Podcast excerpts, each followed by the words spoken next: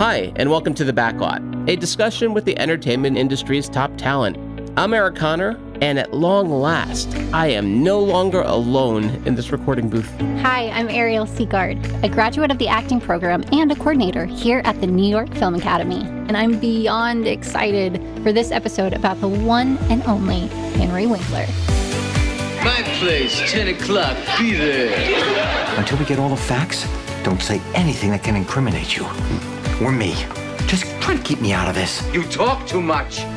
I will give you a quarter if you just stop talking. I would let him go unless you want to make medical history. I just had the best Italian meal I've ever had in my life. And I've been to Dallas. Hey.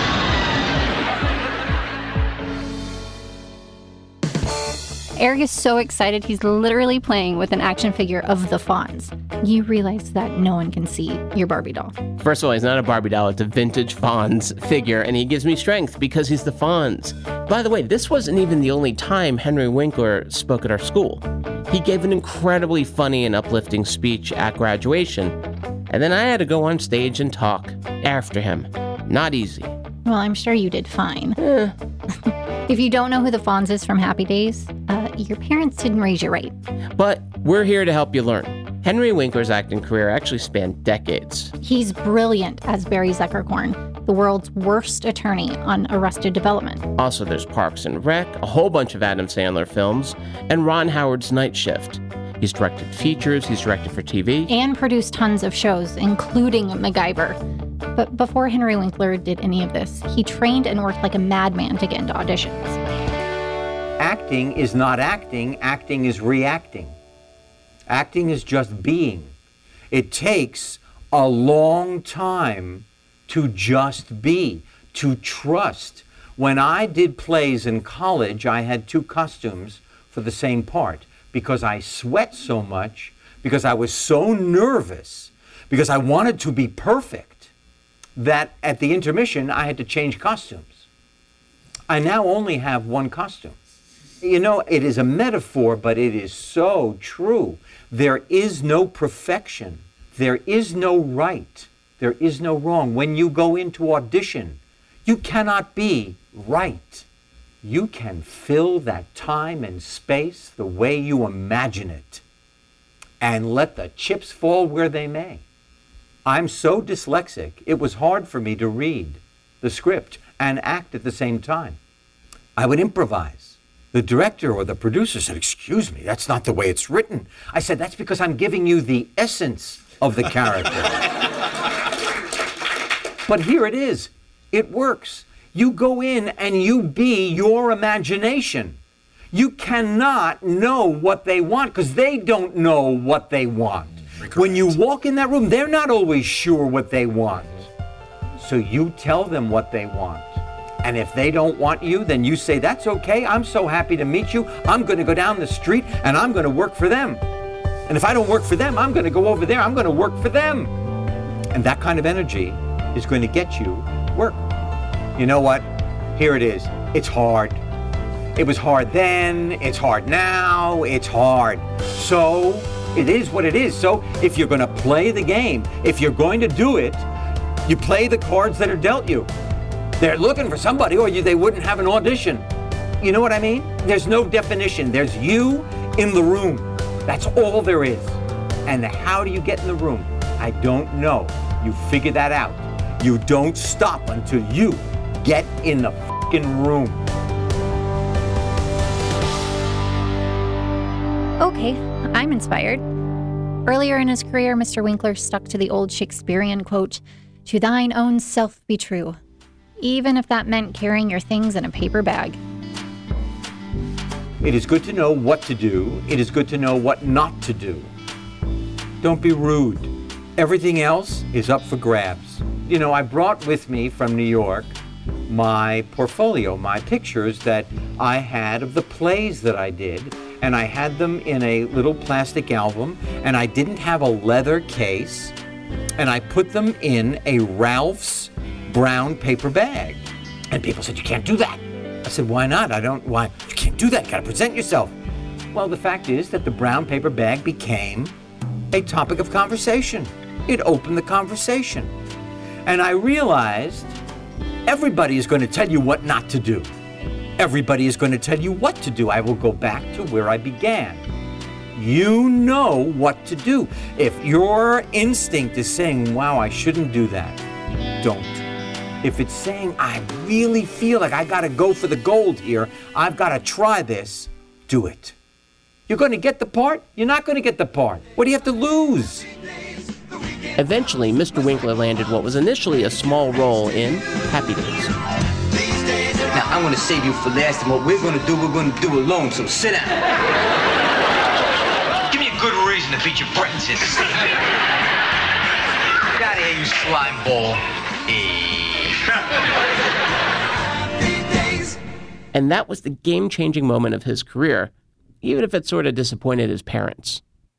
My parents were very, very, very, very, very, very, very, very short German Jews. they had just called me to say they were taking my sister and what's his name and me on a trip to Europe because they did not know how long they were going to be around. That was 1973. And I was in my apartment on Laurel Avenue and I got a call from the producers and they said, Would you like to play this character? And I said, Okay. And then I called my parents and I said, I don't think I can come on this trip. My career is starting. I just got a, a, a small part on a series in Hollywood. My mother said, Oh, this is nice. Here, tell your father.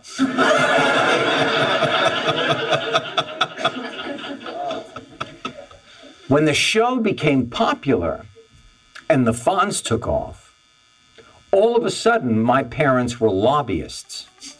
They sat in the lobby of hotels in Miami. Yeah, a Fonz's parents. I've met people all over the world who said, Hey, I've got your parents' autograph. Director Garry Marshall was actually looking for a tall, hunky Italian man. Not exactly the picture of Henry Winkler, but he killed the audition. I wanted to be an actor since I was seven. I ate through brick in order to get my dream. I wanted to do what I did. If you will it, it is not a dream. A phrase said first in 1946 uh, at the birth of Israel. But the fact of the matter is, what I have realized over my life if you will it, it is not a dream, is the deal. It is not just a beautiful, you know, needle pointed pillow. If you know what you want and you never let it out of the forefront of your brain, you put one foot in front of the other, you train yourself the best you can, you prepare yourself the best you can for what it is you want to do, you will end up at your destination. I was told that I would never achieve. I was told that I was stupid, I was lazy, I was not living up to my potential. So when I got the Fonz and it grew into 10 years and I lived that extraordinary experience, I lived my dream. I willed it. I did not know what I wanted to do after. And I want to tell you if you don't know what it is you want, it is painful. When you are rudderless, it is painful. And then you just have to take a moment and really decide what you want. Write it in red and put it up on your mirror that you brush your hair in front of every day. And that you walk toward with every action. You brush your teeth with what you want. You eat your breakfast with what you want. You stay healthy with what you want.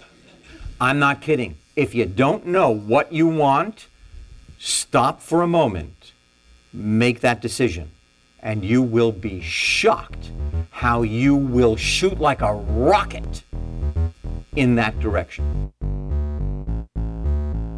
To say the Fonz took over the universe barely covers it. I mean, he was bigger than the Avengers and the Transformers combined. He was everywhere lunchboxes, t shirts, Action figures? yes, and action figures. He even had his own cartoon set in space for some reason. We got it all together now, gang. the Fonz. Oh, now the gang got zapped into that time machine and they're like traveling. They do not dig where that machine is going, but they sure hope to get back to 1957 Milwaukee. Can you dig it? Yeah! The Fonz used to just smack the jukebox to make a song play. His directing career started almost as quickly. So I'm on the uh, Paramount lot. We're doing Happy Days. It's uh, toward the end. Uh, they're doing a show called Joni Loves Chachi. They couldn't find a director for the 13th episode. I walked up to the producers. The producers were really nervous and they were trying to figure this out. And I said, Hey, I'll do it. They went, Okay. I went, I'm just joking. They said, No, no, no. Okay. And that's how I became a director.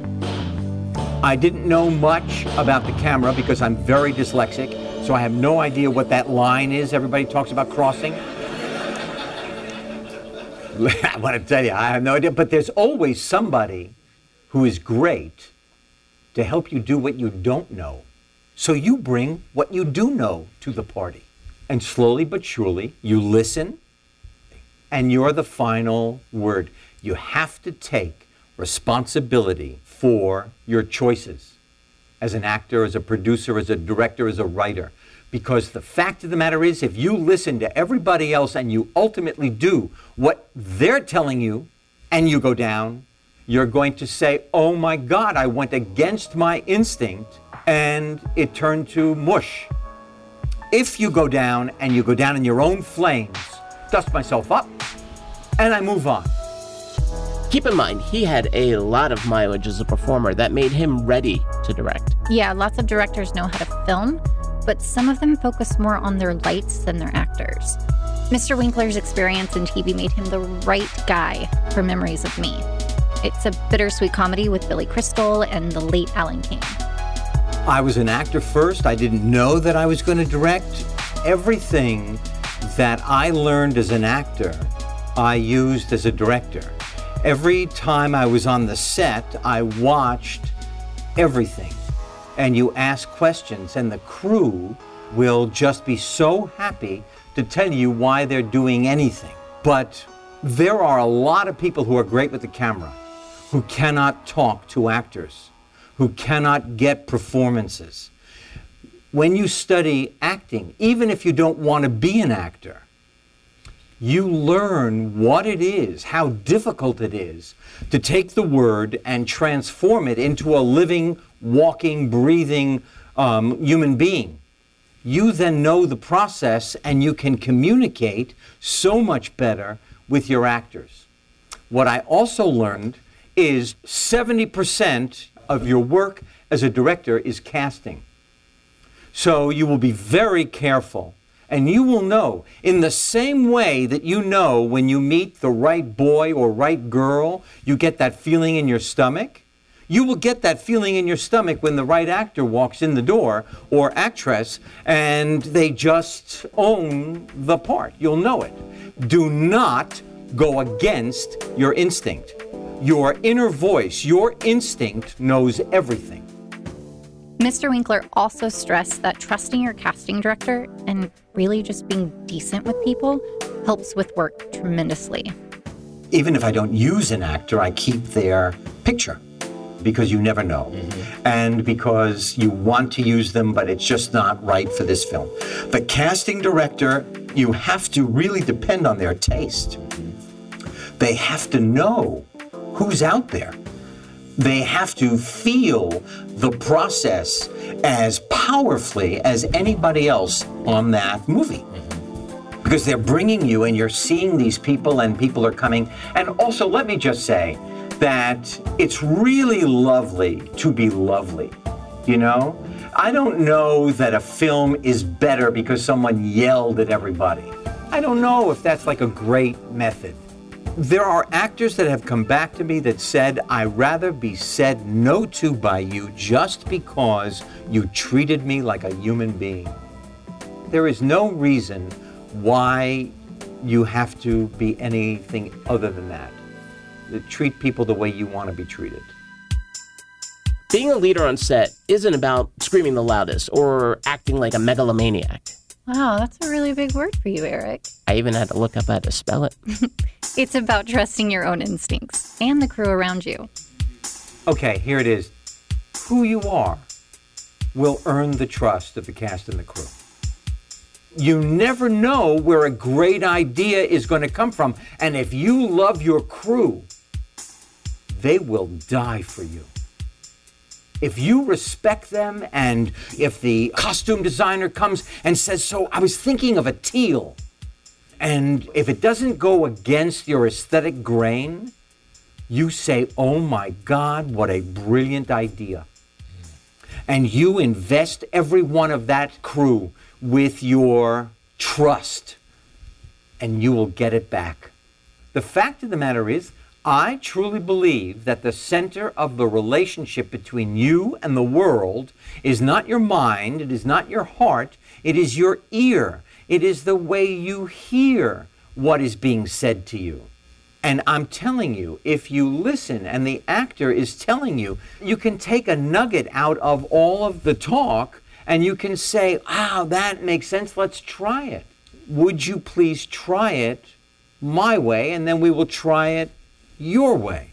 And you'd be surprised what comes. You know, it's the fear of giving up your power. There is no power. Power is a mirage. Power is your personal strength. Power is that you feel comfortable. You've got an overall vision. If the thing, whatever it is, doesn't compromise your integrity, your vision, why not? Memories of Me wasn't a box office smash, but it's a great character piece that opened doors for him to direct other films. including projects that his gut told him not to take, such as the buddy cop movie Turner and Hooch, starring Tom Hanks teaming up with a dog. I was the darling of MGM when it existed. Alan Ladd Jr., the guy who said yes to Star Wars at Fox, was the head of MGM at the time, and he cried. He loved this movie. Nobody uh, but him saw it. It just uh, went like a rock to the bottom of the ocean. And then I was asked to do another movie, Turner and Hooch. I read the script and I thought, I don't get this. But Jeff Katzenberg called me. He said, I want you to direct Turner and Hooch for Disney. Jeff Katzenberg, Disney. My instinct says, ah, this is not for me. I don't know how. I don't like this. Katzenberg, Disney. I went against my instinct. I prepared it for five and a half months. I was fired 13 days into shooting. I went home in a daze. I thought, this is it. I, I think it was like last Tuesday I got over that. Henry Winkler wanted to be an actor. He never thought he'd become a director, but he did. He never thought he'd get into producing either, but he ended up doing that too. I reached the goal in that I got to be the Fonz. I wanted to earn my living acting, and I did it in bigger than I ever imagined it. I got letters from 126 countries. Girls took their jewelry off and sent it to me in the mail. And then I didn't know that I could produce, and my lawyer said, You know what? I'm going to make you a company, and I'll put you with people who know what you don't. And we did MacGyver, and we did sightings, and we did So Weird. And I thought, because I was so dyslexic, I thought I was actually stupid, that I couldn't produce, that that was like something other people did. If you took everything I produced and you put it end to end, I produced 19 years of series. And as someone who battled dyslexia his whole life, who was told by his teachers that he was not smart enough, the last thing he ever imagined he'd become was an author. I was bad in math and science and English and reading and comprehension. And uh, in history, I was great at lunch. and Somebody said when there was a lull in my acting career, why don't you write books for kids about your learning challenges? I said, I can't write a book. That's stupid. I'm stupid. Walked away. Two years later, same guy said, Why don't you write books for kids about your dyslexia? This time I went, Okay, here it is. This is the truth. You don't know what you can do unless you try it. You don't know what you've got inside you, what you can accomplish until you just put one foot in front of the other and go, hey, I think I can do this. I'm going to try it. I'm not kidding. I'm living proof. Mr. Winkler ended his inspirational Q&A with a reminder to our students that much of their success is ultimately up to them. Let me just say this to you. I was where you were. You will be where I am. It's up to you. The distance between where you are now and where you want to go is all up to you. The line between the two is as thin as the thread you sew your button on with. You have the power. You are very powerful. Don't second guess your power. Don't think about right and wrong. Just do what you, for yourself, know is right. You are all great. You have a gift. You dig that gift out. You give it to the world. We are all the same. We all are the same as living human beings. If you come from your center, from your humanity, and you throw it out there, it's going to touch other human beings. Does that make sense? I wish you the best of luck. I really do.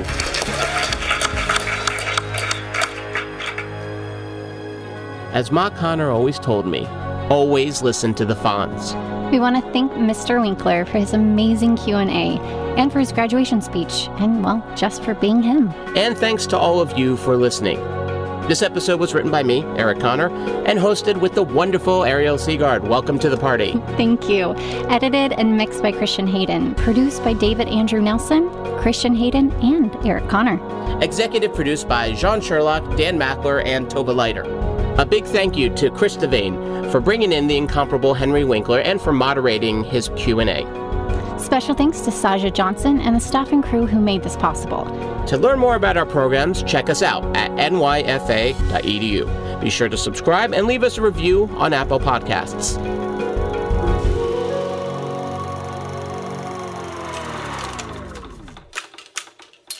Hey. Hey. It's a little more of like a hey.